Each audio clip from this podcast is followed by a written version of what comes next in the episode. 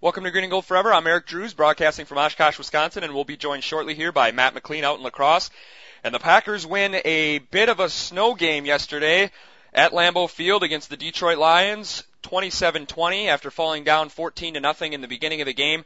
Looked rocky there for a while, like many parts of this season has, but interestingly enough, amazingly enough, they are one win away from being the NFC North champions for the second straight year, and it's just kind of hard at this point for me to wrap my head around that, so maybe we'll be able to talk about that. But nevertheless, a huge win for the Packers yesterday, made extra huge by the fact that the Bears lost a division game yesterday. So we're going to talk about that, the game yesterday. We're also going to talk about the Packers' playoff scenarios. Obviously, the easy one is they win next week, and then they win the NFC North. But I have a whole bunch of other possible scenarios that could be in store for the Green Bay Packers that we'll have a chance to discuss.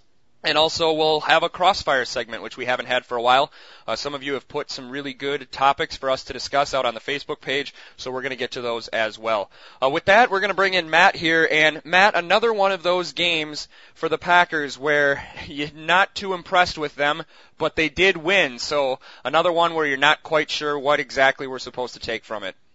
Yeah, it's just kind of a repeat of what we've seen time and time again this year. I mean, I think the big takeaway for me is just taking a look at Aaron Rodgers' stats. It was so underwhelming, and really, I mean, that seems kind of unacceptable. I know it's kind of the flow of the game, how things were going, but really, at 14 of 24, 173 yards, no touchdowns. I mean, those are like Mark Sanchez type numbers. It's, I mean, not that he looked that bad or as bad as, you know, somebody like that, but it's just, I don't know. I don't even know what to say about it, I guess, other than this is the guy who's supposed to lead our offense. I know we definitely ran the ball a lot more too last night, which took away some of his pass attempts, but I guess maybe it was just because we weren't on the field very often because we couldn't get them off the field for a good portion of the first half at least.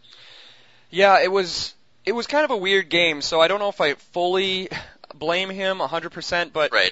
I'm not, obviously you're not doing that either, but it's, even for his own numbers, it just seemed really bizarre. Like you said, what did they run, 16 plays in the first half, and I don't know. He played well while he was out there. They moved the offense up and down the field at will, it seemed. But I don't know. Maybe it was the weather, and maybe it was, I guess I heard him in his post-game press conference mention that we learned last year that you don't have to put up huge numbers, and it doesn't matter what you do at this time of year. If you're beating people and you're scoring a ton on offense, it really doesn't matter. And it's interesting to hear him actually admit that maybe that's kind of going through their mind, where maybe they're not going all out all the time because they feel they're talented enough where they don't necessarily have to. Yeah, and that's something that we kind of talked about last week too. I mean, it's nice to hear him say that and maybe give us a little validation for that. But against the Vikings, where we knew we weren't going to have to put up, 35 points, and his numbers were pretty modest again, it's probably the same kind of game here.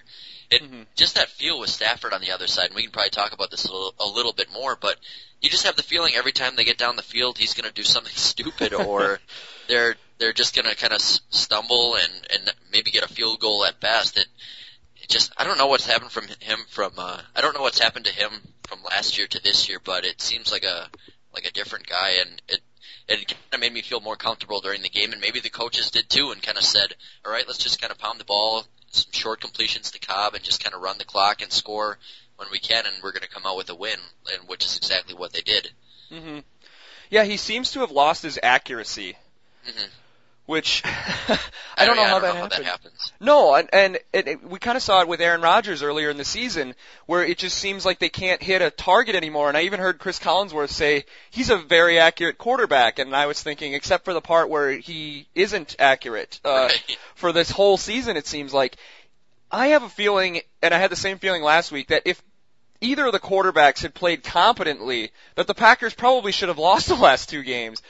I mean, they're wide open people. He's just throwing behind people on third down, overthrowing people, underthrowing people, and the gift touchdown. I mean, what happened? What's the score at halftime if that ball doesn't slip out of his hands and Mike Daniels doesn't return it for a touchdown? So, I.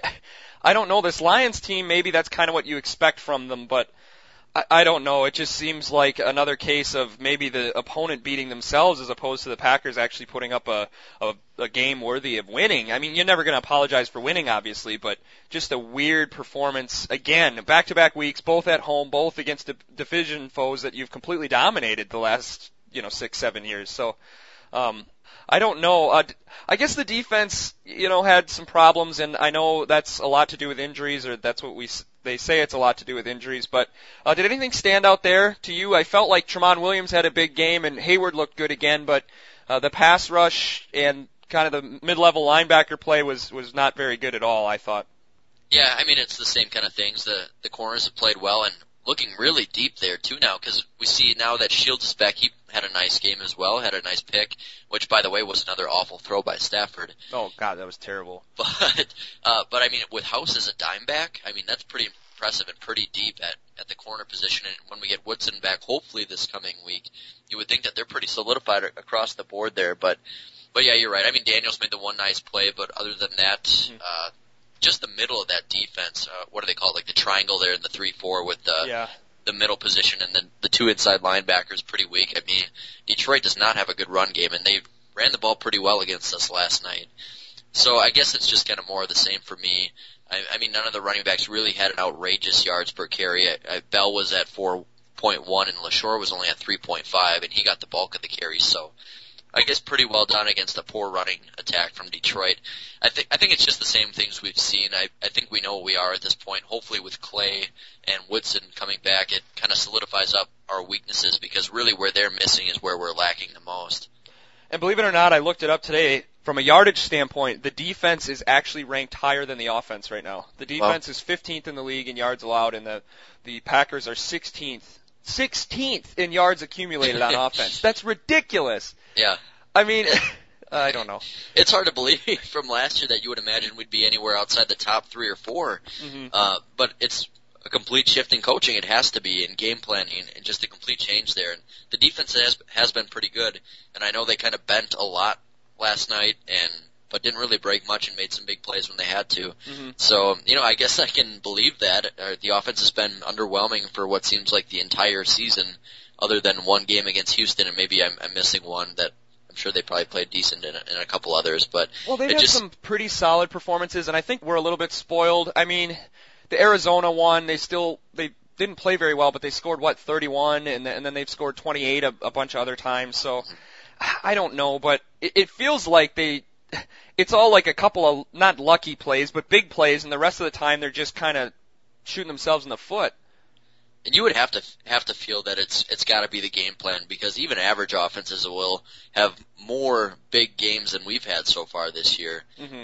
I mean, just look around the league. Teams with much worse quarterbacks and receivers than we have are occasionally putting up 40 spots on people, and we're just not doing that anymore this year. So I would have to think that this has something to do with McCarthy, whether thinking we're good enough that we can get by with this, or game planning for these specific teams that he knows we can outscore playing average, or maybe just trying to hold something back for the postseason. But I would think that this has to be part of the game plan, and I don't think that our offense is just this bad.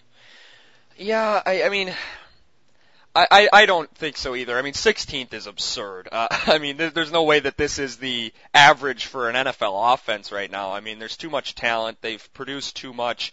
And in points scored, they're actually 10th. So it's a little bit misleading, but that's still not that high.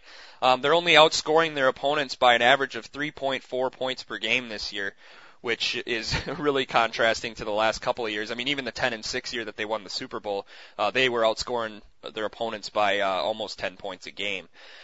I guess I don't know. At this point, maybe they're just going through the motions a little bit, but what is your confidence level right now? I know we'll go over the playoff situations in a little bit here, but what is your confidence level going into the playoffs? I know mine has been a little bit more reserved than maybe yours has, but what are your thoughts going into the playoffs and when you size up the potential teams they might play? Well, first of all, speaking towards your confidence level, I just thought I'd let everybody kind of know how you are during the games, as you sent me a text last night after I think Detroit's first touchdown and said, "What's the point? This team has no chance at doing anything." So I know your brain's kind of a little scrambled during the game, it seems like often, but I don't know. I still kind of feel like that now. I just feel calmed down a little bit. Yeah. I'm still pretty confident, and I don't really even think it's because of what we're doing, but I think you look around the league and who has a right to feel more confident than we do? There's no other teams out there that you're scared of. I guess I kind of have the feeling that maybe New England might even be the best team out there right now, but even they lost to Arizona, and they've lost some bad games. Yeah, that was like 3 months ago. Yeah, true, but I mean, even still, every team goes through this, and I don't think there's anybody out there who's I confidently can say is better than we are, I guess. So, I mean, I don't think that you think about it and you're like, can this team really win 3 or 4 straight to win a Super Bowl? And it kind of feels like, no, I don't think so, but who else can other than us, I guess. So, I mean, it's what we've talked about time and time again. All we have to do is just get hot at the right time, and there's nothing you can really do to do that. It just kind of happens, it seems like. Mm-hmm. But I guess I feel confident. Maybe just because by default and because of a lack of any other really strong teams out there. And I think we can kind of turn it on a little bit as we get to the postseason, hopefully with the offense, and get some guys back. Yeah, and I can see that. And I agree that there really isn't anybody in the NFC who I can confidently say on a given day is better than the Packers. And who do you think can go on that run? And really nobody stands out. But the flip side of that coin is that all of these teams are capable of coming to Lambeau Field and beating the Packers. I mean, right. You would have to say that. Mm-hmm. I mean, even teams like Seattle. And I was starting to think of the matchups a little bit yesterday. I am terrified if they have to play even Washington at Lambeau or something like that. The Giants, scare me to no end. Atlanta maybe scares me the least. Just because I was going to say, is there anybody even in the wild card discussion who scares you less than Atlanta? I think they're the team right now out of everybody in the discussion other than maybe Dallas. I could see that being a good matchup for us too. Oh, but they could play Dallas and then Atlanta in the Georgia Dome to go to the Super Bowl. I would be great with that. Yeah, but I don't know. The AFC is weird. I feel like I can't judge anybody in the AFC because the bottom feeders stink so badly that I feel like Houston and even New England, certainly Baltimore, and even Denver, obviously, because of their division, have just really inflated their records beyond their actual value with some of the bad teams. It feels like Denver hasn't played anybody good since September. Well, I mean, look at the Jets. I mean, they have no reason being in the discussion in the wild card race, but they're only a game out just because you look at their schedule, they're just beating up on terrible teams, and they continue to play bad teams the rest of the year. They might sneak in, and if you watch that team, they are miserable. Mm-hmm. The defense is okay, but their offense is just the worst, and they are still right there for a wild card spot, and for them to be even the top half of the AFC really says a lot about how bad that bottom half is. Well, Indianapolis has the same record as Green Bay, a better record than the Giants, a half game worse than San Francisco. I mean, there's no way if they were in the NFC, and not to sound like like an SEC fanboy or something, but there's no way that if they played in the NFC, they'd be 9-4. I don't think. No, I don't think. They did beat us, so I guess we can't say much, but I agree. I don't think that team's nearly as talented as any of the top 6 teams in the NFC, and I think that they kind of beat us by us maybe taking for granted and falling asleep in the second half, not because they were more talented or better than we were. So you're right. I mean, I think if Cincinnati makes it as a wild card, that team's bad too. Oh. I agree. I guess I can't even say anything else other than I think even the top teams in the AFC, I'm not sold on Baltimore. They lose to a Roethlisberger-less Steelers team. Mm-hmm. I think it's pretty weak all around other than maybe the top 2 in Houston and New England. Yeah, and I tend to agree with you. I think New England's probably the scariest matchup for any NFC team in the Super Bowl just because they've been there before, and Brady, I know he's lost a couple of Super Bowls, but he hasn't played horrible in either of them. He's just kind of played a little flat. And so I think they're probably the most capable of beating an NFC team. Depending on the matchup, I think Houston certainly could. But I don't know. It just feels like the cards are showing that it's going to be a really lame Super Bowl, I have a feeling, this year. I know, I believe it was Michael Silver on Yahoo today had an article that said, are there any good teams left in the NFL? And I said, maybe you should have talked to us like 4 years ago, and we would have told you, no, there isn't. No. And I think this year might be the biggest illustration of that we've seen in a long time, which I don't know, maybe that's a discussion for another day. We've kind of gotten away from the Packers win yesterday. Actually, Aaron Rodgers just called us, and he chimed in on our opinion that he didn't play very well, and he said... I don't appreciate that. That's all he said on the phone call? Yeah, that's it. Then he hung up. Now he doesn't want to talk to us anymore. So I guess, is there anything else you really want to add? Mason Crosby looked a little bit better. I know he missed a really long one, but it was in the snow. So I was kind of upset again when they let him kick that long one because it seemed like he had started to get it back together. I was like, okay, he's got his confidence. Don't go out there and kick a 52-yarder in the snow and have him miss it because he's bad from 50 anyways. So I guess I didn't like that call. I would have rather played the field position game, but hopefully that's a confidence booster for him. Other than that, really, the only thing that I wanted to mention was it just joys me so much to see the Packers running for over 5 yards a carry against this Detroit front because I talked about it last week on the show, and I think that everybody thinks they're good just because they've got Fairley and Sue and some of these other guys, but they're actually not. And for a team like the Packers with a banged-up offensive line with Alex Green starting to just gash them like we did last night, it just makes me feel really good. And it's nice to see, you know, and I know people still think that defensive line is good, but they're not. I mean, Sue is, okay, he's maybe pretty good, but the rest of that team is really not as talented as everybody thinks they are, and it's nice to see a poor running game like ours just tear them apart last night. Yeah, and I don't even know how good Sue is, quite honestly. Yeah. DeJuan Harris comes in for his first action of his career, and he looks like Emmitt Smith with our offensive line, who, they irritate me so much. I think somebody mentioned, maybe Chris Collinsworth, that the Packers have started treating this like maybe one of their main rivals, even maybe higher than Minnesota at this point, and God, I understand every team does this to a degree, but the swagger that this team has, they're 4-9. I mean, come on. I don't understand what's going through their heads, and Nick Fairley should have been thrown out of the game for that hit on Rodgers where he pie-faced him and then smashed him into an offensive lineman. Yeah. I'm just tired of these guys, and as soon as I hope it's not against our team, and I hope he doesn't actually injure somebody seriously, but I can't wait till Ndamukong Suh gets suspended for like a season, so I don't have to see him be a total immature jerk out there and then go sit on like inside the NFL and be a mild-mannered person, be like, well, they're just investigating it. You know, I play hard between the lines. I'm like, no, you don't. You're a total liar. You're in denial. You're a cheap shot artist, and Nick Fairley's worse than you are. Mm-hmm. Yeah, I'm glad everybody sees through that now. It seems like every time he says anything, people tear it apart because they know he's insincere. And, you know, that's kind of what I talked about. I love seeing them get gashed because I can't handle it.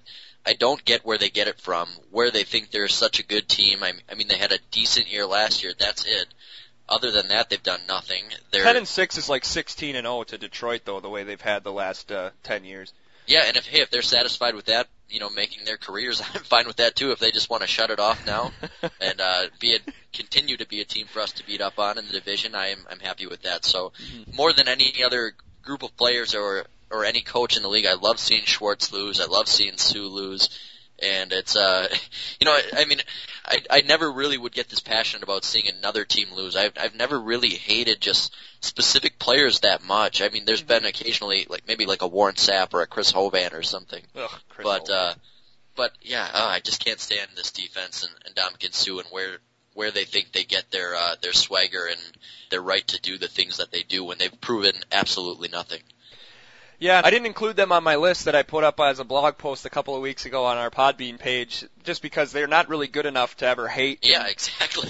But the measure of how much, and I know you felt the same because we were talking about it maybe in one of our shows during the off season, the measure of how much I hate this team and I just love to see them lose is I cheered for the Bears like it was a Packer playoff game when they played Detroit down in Soldier Field last season, when they're cheap shotting Jay Cutler and they're trying to cheap shot people, and every time like Urlacher would get an interception or Peppers would blow up the pocket, I was like cheering like it was a Packer game. Yeah, definitely. Because I hated the Lions and they were just cheap shotting all of these guys, and say what you will about the Bears, but under Lovie Smith, they've always been a pretty classy team, and I mean, I like to see them lose too, but I'm not going to sit there and watch the Detroit Lions try to cheap shot a team who's actually had some success in this league and not been douchey about it.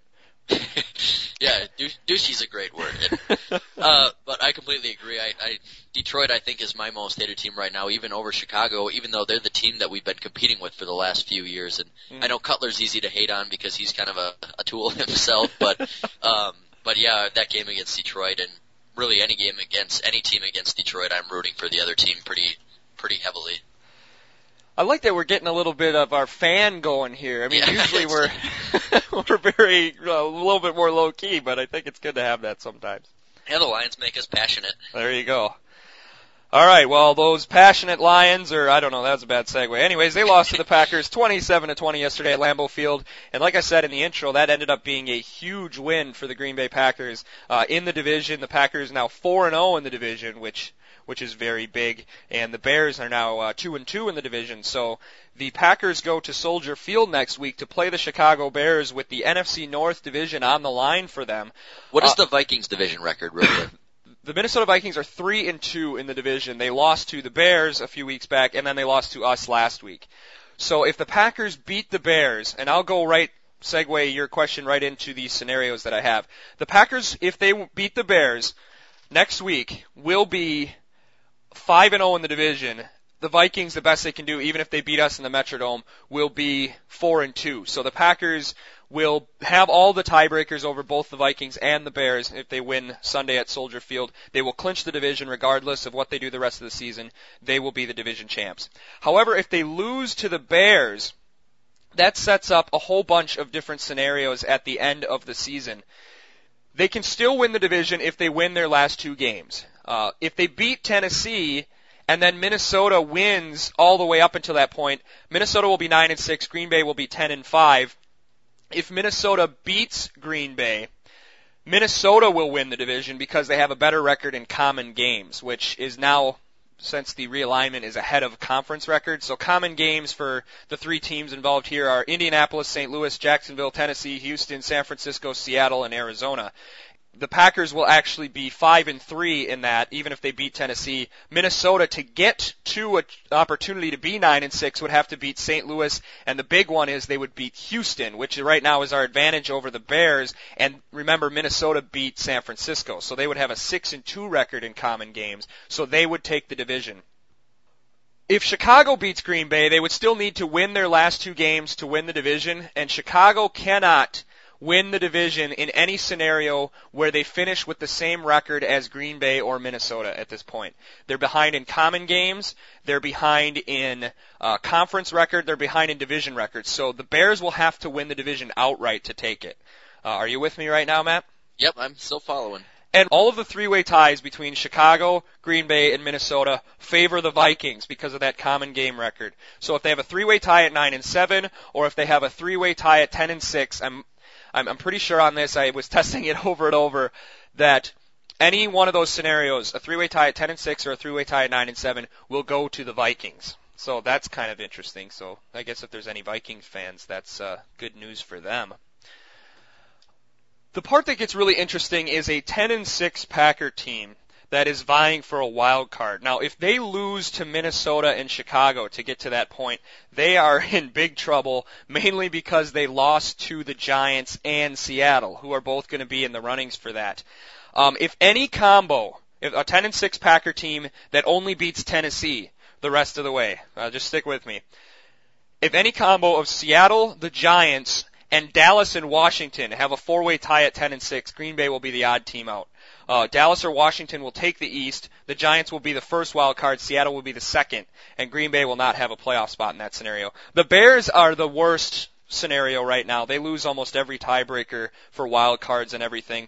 So basically the problem for the Packers is those two losses to Seattle and the Giants. The thing that has to happen for the Packers to be able to get over the Giants to get into the playoffs is, it sounds really weird, they need the Giants to tie with both the Redskins and the Cowboys if possible, because the Giants have a horrible division record, so they will be third place, and that basically buries them from ever being able to use their head-to-head tiebreaker against the Packers, because Dallas and the Washington Redskins will be ahead of them. So if you just stick with me real quick here, the Packers can still make the playoffs if they go 9-7, believe it or not. It would be almost impossible for them to win the division. They would beat the Bears in a tiebreaker, but if Minnesota finishes 9-7 and the Packers finish 9-7, Minnesota will take the division. The Packers, believe it or not, can make the playoffs at 9-7, but only if the Giants, Cowboys, and Redskins all tie for the division title at 9-7, and Washington wins it. They have the tiebreakers over Dallas as a wild card, but not over Washington. So if Dallas wins the division at 9-7, the Packers would lose out of the playoffs to either Washington or the Giants. If Washington wins the division, then they would beat out Dallas for the tiebreaker, and then the Giants would get buried underneath Dallas in all tiebreaker scenarios in the division record. So basically what we need to happen is if the Packers don't win this week, you're really going to have to start pulling for there to be a mess at the top of the NFC East for the Packers' best scenario to come through. So do you have any questions after that, Matt? No, I think I got it all. I guess I'm not going to personally start trying to think about all the wild card ones yet until we have to, but hopefully we can just win this week and then all that stuff becomes null and void. Well, here's a couple other scenarios for you. If the Packers and Falcons both finish 12-4, Green Bay gets the number one seed, which is kind of interesting. And if the rare chance that Atlanta loses out, and Atlanta, Green Bay, the Giants, and Seattle all finish as your division winners at 11-5, the Giants will be the one seed, the Packers 2, Seattle 3, Atlanta 4, and Packers, Giants, Falcons, if they all finished 11-5, they would be Giants, Packers, Falcons in that order, and then San Francisco could either be anywhere from the 1 seed to the 4 seed in that scenario. So the Packers could be anywhere from not in the playoffs to home field throughout the playoffs at this point. So I guess if they win this week, it really simplifies things, and you don't have to worry about it. The big problem is the Minnesota Vikings with their opportunity to really run down the Packers. So if they don't win this week, they have to really worry about the Vikings, I guess, is the big thing. All right, so now that I've thoroughly confused everyone and myself the most, let's go move on to one of our favorite segments, which is far less confusing.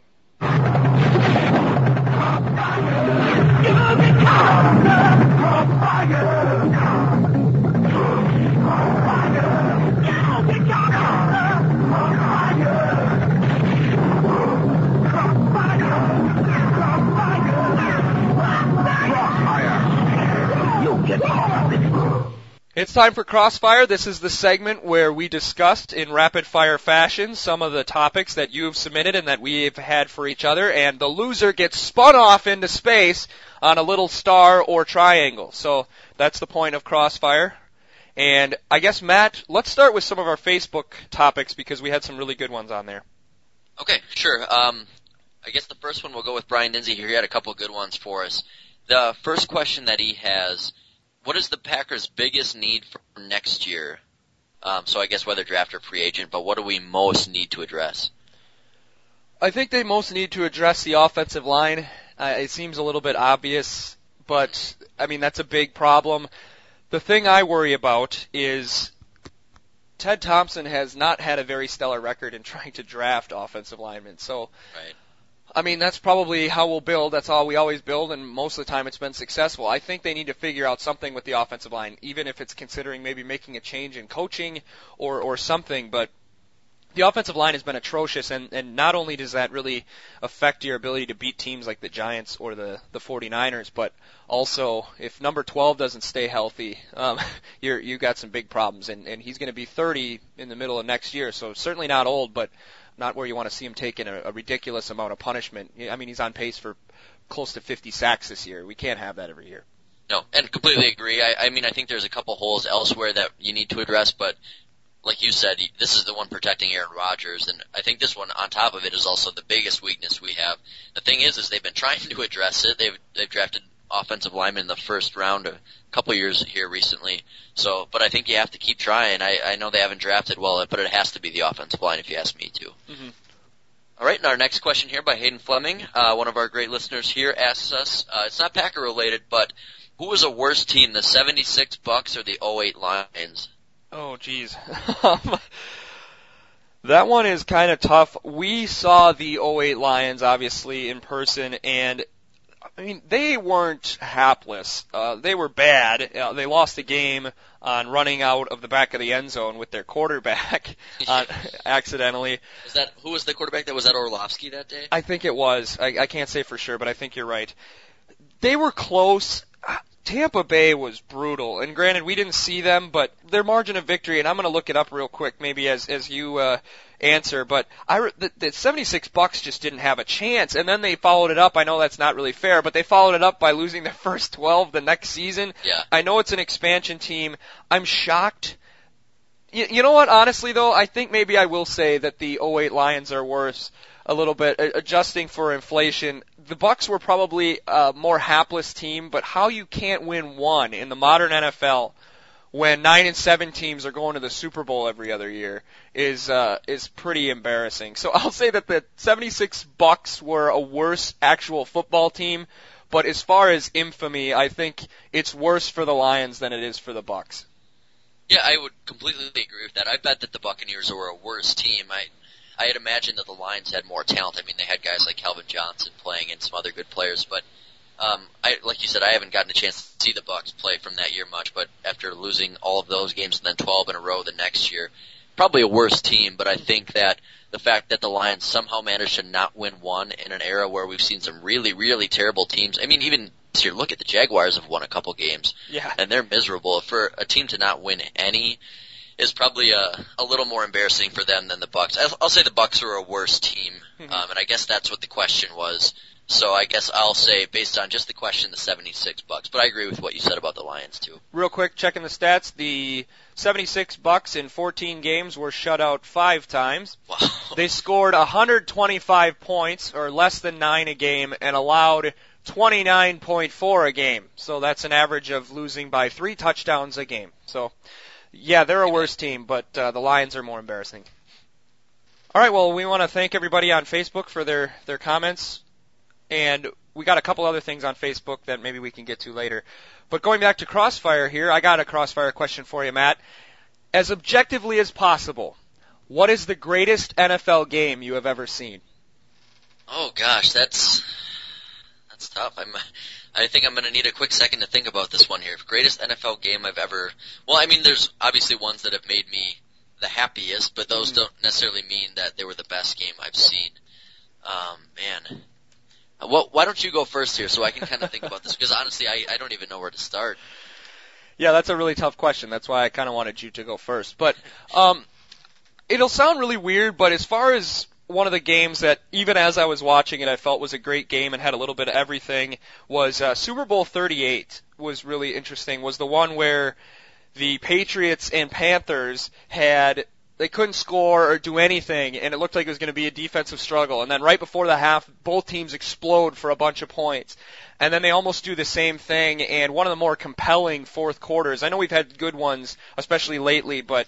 That fourth quarter was just phenomenal, where everybody's making plays, and I wish it wouldn't have come down to it. John Casey doing an illegal procedure kick out of bounds, and then kind of a short field. But as far as a game at the time that maybe I could get away from emotionally a little bit, I think that's on the list. And the only other one maybe that it's hard to say this, and I'm not trying to just sound like I'm above my emotions or anything, but I've recently watched Super Bowl 32 for the first time since it was live, and that's a heck of a football game too. Yeah, all right. That Super Bowl 38, even before you said it, that kind of popped into my head quick after I sent it to you. That was a great one, and I just always have that picture in my head of Delhomme saying he's coming after Harrison. And oh yeah, that's the best. That game was pretty awesome. I might say that's at the top too. You know, there's so many games I'm probably not thinking of that would actually be the top of my list. Another one that was great too was last year's divisional round game with the Saints and 49ers. Oh yeah, that game was incredible. So I guess I would say Super Bowl 38, but that game, the back and forth with Alex Smith and Vernon Davis versus Drew Brees was really, really great. So I guess for a more recent one, I guess I'd go with that one. Okay. My first one here for you is, I know you have you love all these teams that I'm about to mention. I want to hear from you which one you think is the best. So I have 4 teams here for you: the 08 Cardinals. Mm-hmm. The 05 Seattle Seahawks, the 2000 New York Giants, or the 98 Atlanta Falcons. Which one was the best team? All Super Bowl teams. But these were all the teams that made it to the Super Bowl and probably didn't deserve to make it. Well, certainly not the 08 Cardinals. That team's embarrassing. If they would have won that game, they should have stopped playing the Super Bowl or renamed it or something. That was pathetic. And it's pathetic on the NFC's part that a 9 and 7 team gets to host 2 playoff games, including the conference championship, but that's nor here nor there. I think out of that group, Atlanta went 14-2, but that's kind of a weird era where you had huge divisions still, but bad huge divisions. And I remember they had some really bad teams in their division, so I'm not going to say them. The Giants in 2000 were a horrible team. Anybody from that 31-team era from 99 to 2001 stinks. Everybody stinks in that era. I don't care. I might do a blog post on that one day, but everybody in that era is horrible. I would say that the Seahawks were probably the best. Sean Alexander set the rushing record. They really dominated the NFC that year, and I know the NFC stunk back then, but they were still the 1 seed. They played Carolina, who'd just been in the greatest game ever played 2 years before, and they beat them pretty thoroughly. So they not an impressive showing in the Super Bowl, but I think Seattle's the best of that bunch. I agree with you, and there was kind of a lack of talent on that team too, but, you know, Hasselbeck was good enough through his career that you feel like he kind of deserved to make one, and that was that year's team, and Alexander was at his prime then. The rest of the teams were just worse, I think. Not that I think Seattle was a great team, but Atlanta had Chris Chandler as their quarterback, and 14-2, like you said, but really when you look at the guys on that team afterwards, not a lot of real great players. And the 2000 Giants maybe kind of had the makings of their first Super Bowl team. They had a few guys on there like Strahan, but other than that, not much. And have you ever been more bored in your life than during Super Bowl 35 when the Giants lost to the Ravens? No, that was bad. We were both rooting pretty hard for the Ravens, so maybe that made it a little more tolerable, but that was a terrible Super Bowl. And, you know, the only thing the Cardinals really had going for them was Warner was playing well in 2008. So I think I'll have to agree and say Seahawks. Okay, speaking of kind of the bad teams that have made in the Super Bowl, this is kind of an interesting question, a little bit deviating from our normal crossfire questions, but I'd like your opinion since I give mine on this a lot. It's been a decade since the NFL realignment, and when they went to 32 teams. What is your quick assessment of it, and do you think it's been good, bad, or had little effect on the overall NFL product? I don't know, that's tough. I think I kind of prefer the 5-team divisions a little bit, maybe, just because you see, you know, you didn't see the 9-7 teams or 8-8 teams even winning divisions and getting home field. I think that's a little bit ridiculous. You throw an extra team in there, and you would hope that one of them is better than that. And we didn't see that as consistently when there were 5 teams in them. But, you know, I guess I don't think it's changed the product a whole lot other than that. It really kind of seemed to make the divisions, you kind of led to like maybe 1 or 2 crappy divisions in each conference, but you kind of weeded the teams out that didn't belong. Like get Tampa Bay out of the NFC North and get the Cardinals out of the NFC East and kind of throw those teams all together in the same divisions and get what you come up with, I guess, and like the NFC South as well. I mean, kind of outcast from the other divisions. So I kind of like that part of it. It makes it feel a little more like the NFC North and the NFC East after you get rid of the teams in there. But I don't know. I feel like it hasn't had too much of an impact. But I guess I prefer the 5-team divisions, but I know how that doesn't make sense, obviously, with 32 teams. Yeah, and, I mean, the NFL realignment has been weird, I think, and I actually saw a stat somewhere that the average wins for the best team in the league has gone up from 13.5 to over 14 for, so it means you're getting a lot more 15-1, 16-0, 14-2 teams than you ever have before. I think it's a double-edged sword a little bit. The worst era in NFL football for me is that 99 to 2001 era that I just mentioned, where you had the 5-team divisions, you had 1 6-team division, where you had in 99 you had Jacksonville go 14-2 and the Titans go 13-3 because they played 8 games against the Ravens, Steelers, Browns, and Bengals, who were all horrible.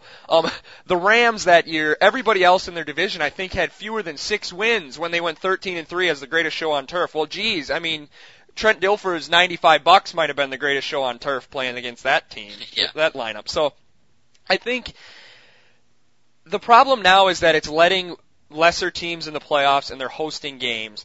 But I think the bigger problem is the extra team more so than maybe the alignment of the league. So I think that I think it's been better for the overall game because you really do have a feeling that every playoff team has a chance, but it doesn't feel like the Super Bowl and some of those NFC and AFC championship games are quite the same anymore because you never really feel like these are the 2 best teams when you're watching them, in my opinion. Yeah. Alrighty, so my last crossfire question for you here is, and I kind of questioned myself when I thought of this question, but I feel like it's, when you think about it, it's actually pretty valid. Who is the better Packer defender?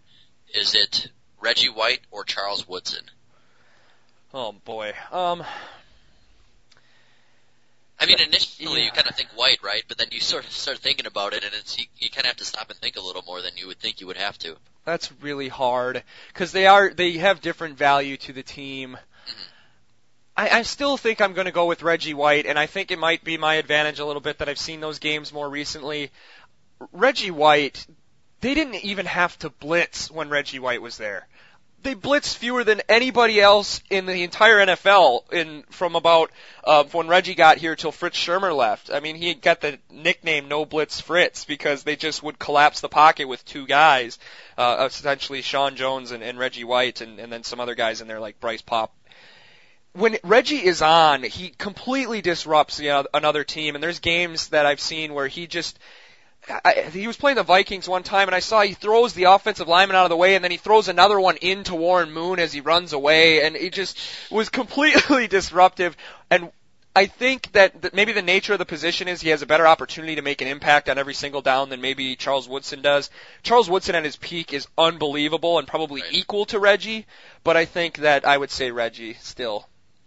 Yeah, and I think I would have to agree. As much as Woodson has been, one of my favorite Packers ever, and that stretch he had from 2008 to 2010, I think when he was just out of his mind, and nobody was a playmaker like he was for those 3 years. I mean, he was incredible. Mm-hmm. But I think I'm going to kind of base my decision more on that 96 Super Bowl, probably meaning a lot more to our franchise than the 2010 one, just because we hadn't been there in so long, sure. And he was such a big part of it. And to no fault of his own, but Woodson got hurt in the 2010 Super Bowl, whereas Reggie White had one of the greatest games of his career, too. Yeah. So I think just the way he carried them that year, I mean, it's really, really close for me as well. And maybe if Woodson has a couple more really, really good years, maybe he'll change my mind, but I think I would still have to go with Reggie as well.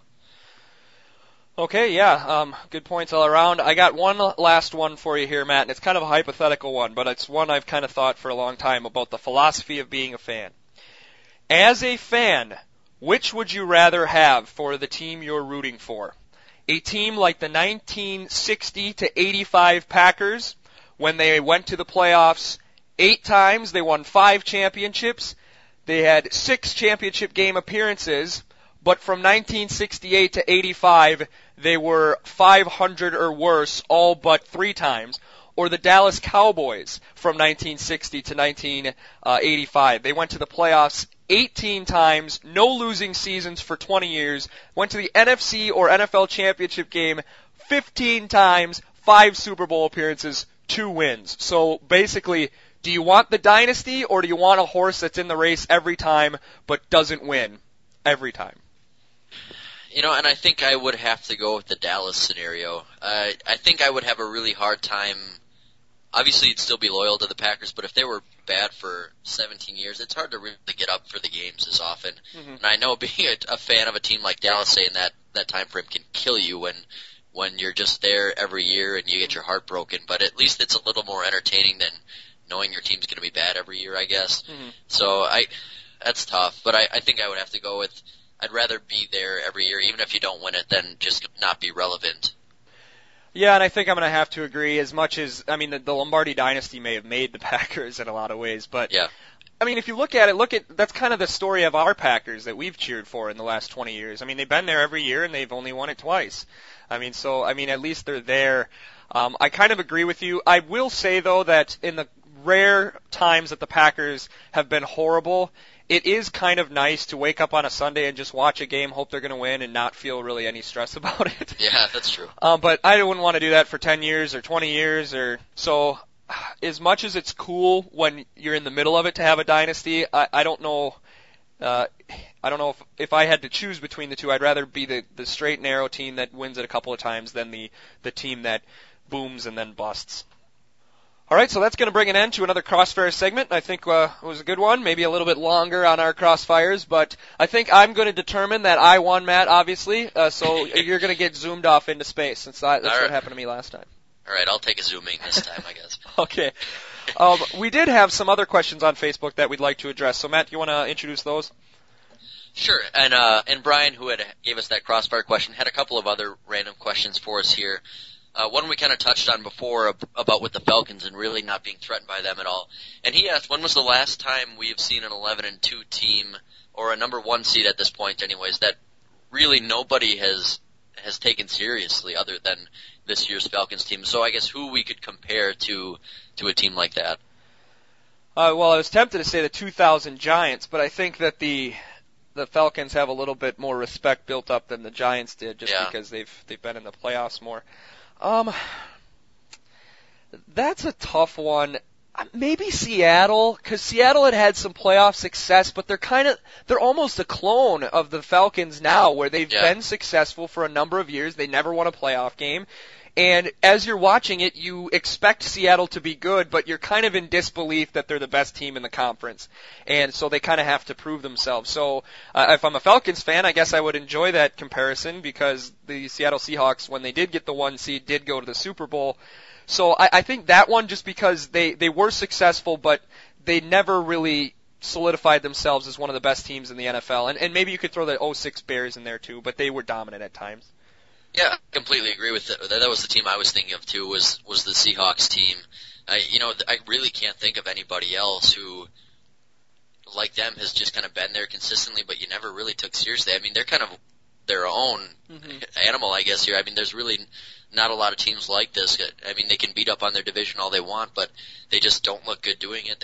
They aren't threatening. They don't really do anything particularly well. Mm-hmm. And, I kind of think they're their own thing, but I guess I would agree and say the Seahawks if you have to compare them to somebody.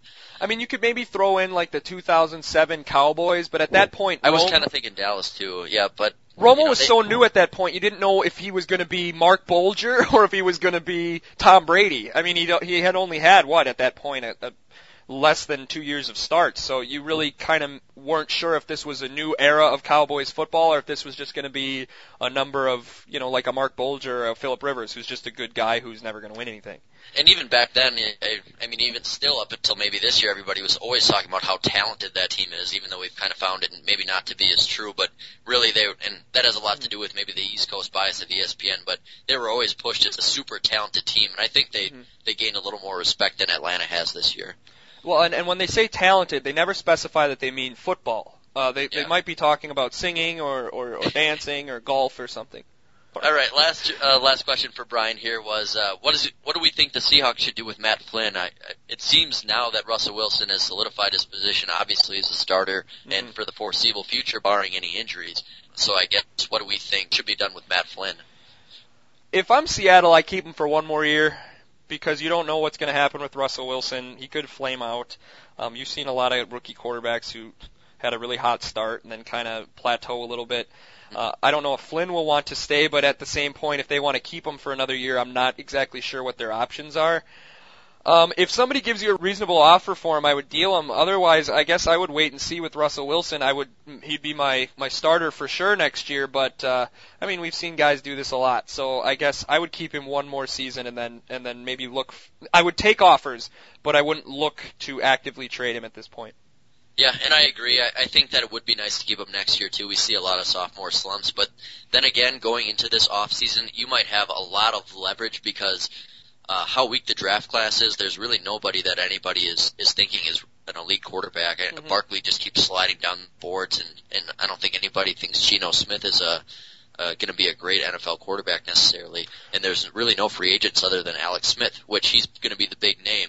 So there's obviously more than one teams that need a quarterback, and if you're a team that has the luxury of having two like the Seahawks do, I think that they can probably get a pretty decent price for Flynn, and maybe them having to pay him a little bigger salary this year is going to be worth it if they can get like a second round pick or something like that back for him in return. So I think they should try to deal him this offseason.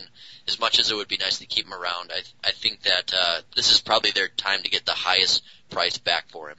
Yeah. Bonus crossfire, real quick. Would you take Flynn over Alex Smith if you were courting free agents? Oh, man. That's tough because we haven't seen that much of Flynn. I don't think so. I think I take Alex Smith just because, and I kind of second-guess myself as I say that even, but I guess we kind of know that Smith is a solid starter, and we have no idea what Flynn can do. We saw one great game, but then he got beat out by a rookie who we hadn't even seen him do these types of things in the games yet. He was just a rookie, and obviously it's worked out for him, but I think that kind of says a little bit about Flynn to me anyways and scares me off a little bit. Mm-hmm. So I guess just based on that, I'll say Alex Smith. Yeah, and I guess real quick, I'll say that it depends on my team a little bit. I'm tempted to say that I would take Matt Flynn just because I feel like there's a better chance you might hit the jackpot, and you're not going to pay a lot, so if he flames out, big deal, start over. But I think that if you're the Jets, I would go after Alex Smith, but if I'm Kansas City, I would probably be more inclined to take the risk that Matt Flynn's going to be the next great starter as opposed to a game manager who's going to have to play with my lousy team. Yeah, absolutely. Our last question here is from Caleb Pike on Facebook, and he asked us, in the wake of the Jerry Brown death, who was in a car with his intoxicated teammate Josh Brent. He had just learned that the NFLPA gives players an anonymous 24/7 car service. Not sure how you can use it, but it makes it a lot sadder to him, he's saying, knowing that this option was out here.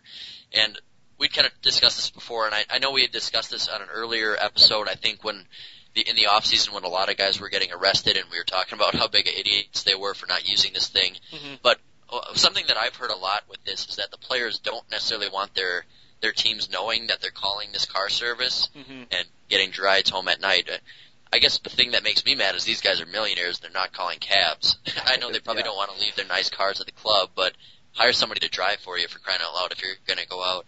And but I think maybe they need to find a way to make this more anonymous, if it isn't already, that these players feel that they can call this number and have anybody come and get them without maybe the team knowing. Mm-hmm. I guess this is something that I already knew, and it frustrates me a little bit more knowing that all the avenues these guys can take and to get home safely, and they don't. But maybe they just need to tighten it up and make it a little more efficient so that people actually use it. Yeah, and it's tough. And I mean, I don't want to get into the whole kind of personal feelings I have for this, but it just I think I wish they would use it more, and I guess I don't know, like you said, the stigma of using it. You don't want the teams to know about it and things like that. But I know you're supposed to change things, and you're supposed to be outraged when stuff like this happens, and it's certainly a tragedy, and it's a horrible thing, but it's tough for me to say what they should do, because you can't make somebody do it. And part of me wishes that they had something like this as a public service to everyone. Yeah, no kidding. But you can't make people use it. I mean, what are you going to do? At some point, you just have to have a personal accountability, and when something bad like this happens, you have to point it out. But I mean, it's tough. What are you going to do? You can't baby these guys. You have to make them make the right decisions. But you have it in place. What can they do beyond what they have right here? Besides having it in place, I guess is the question I'm trying to answer.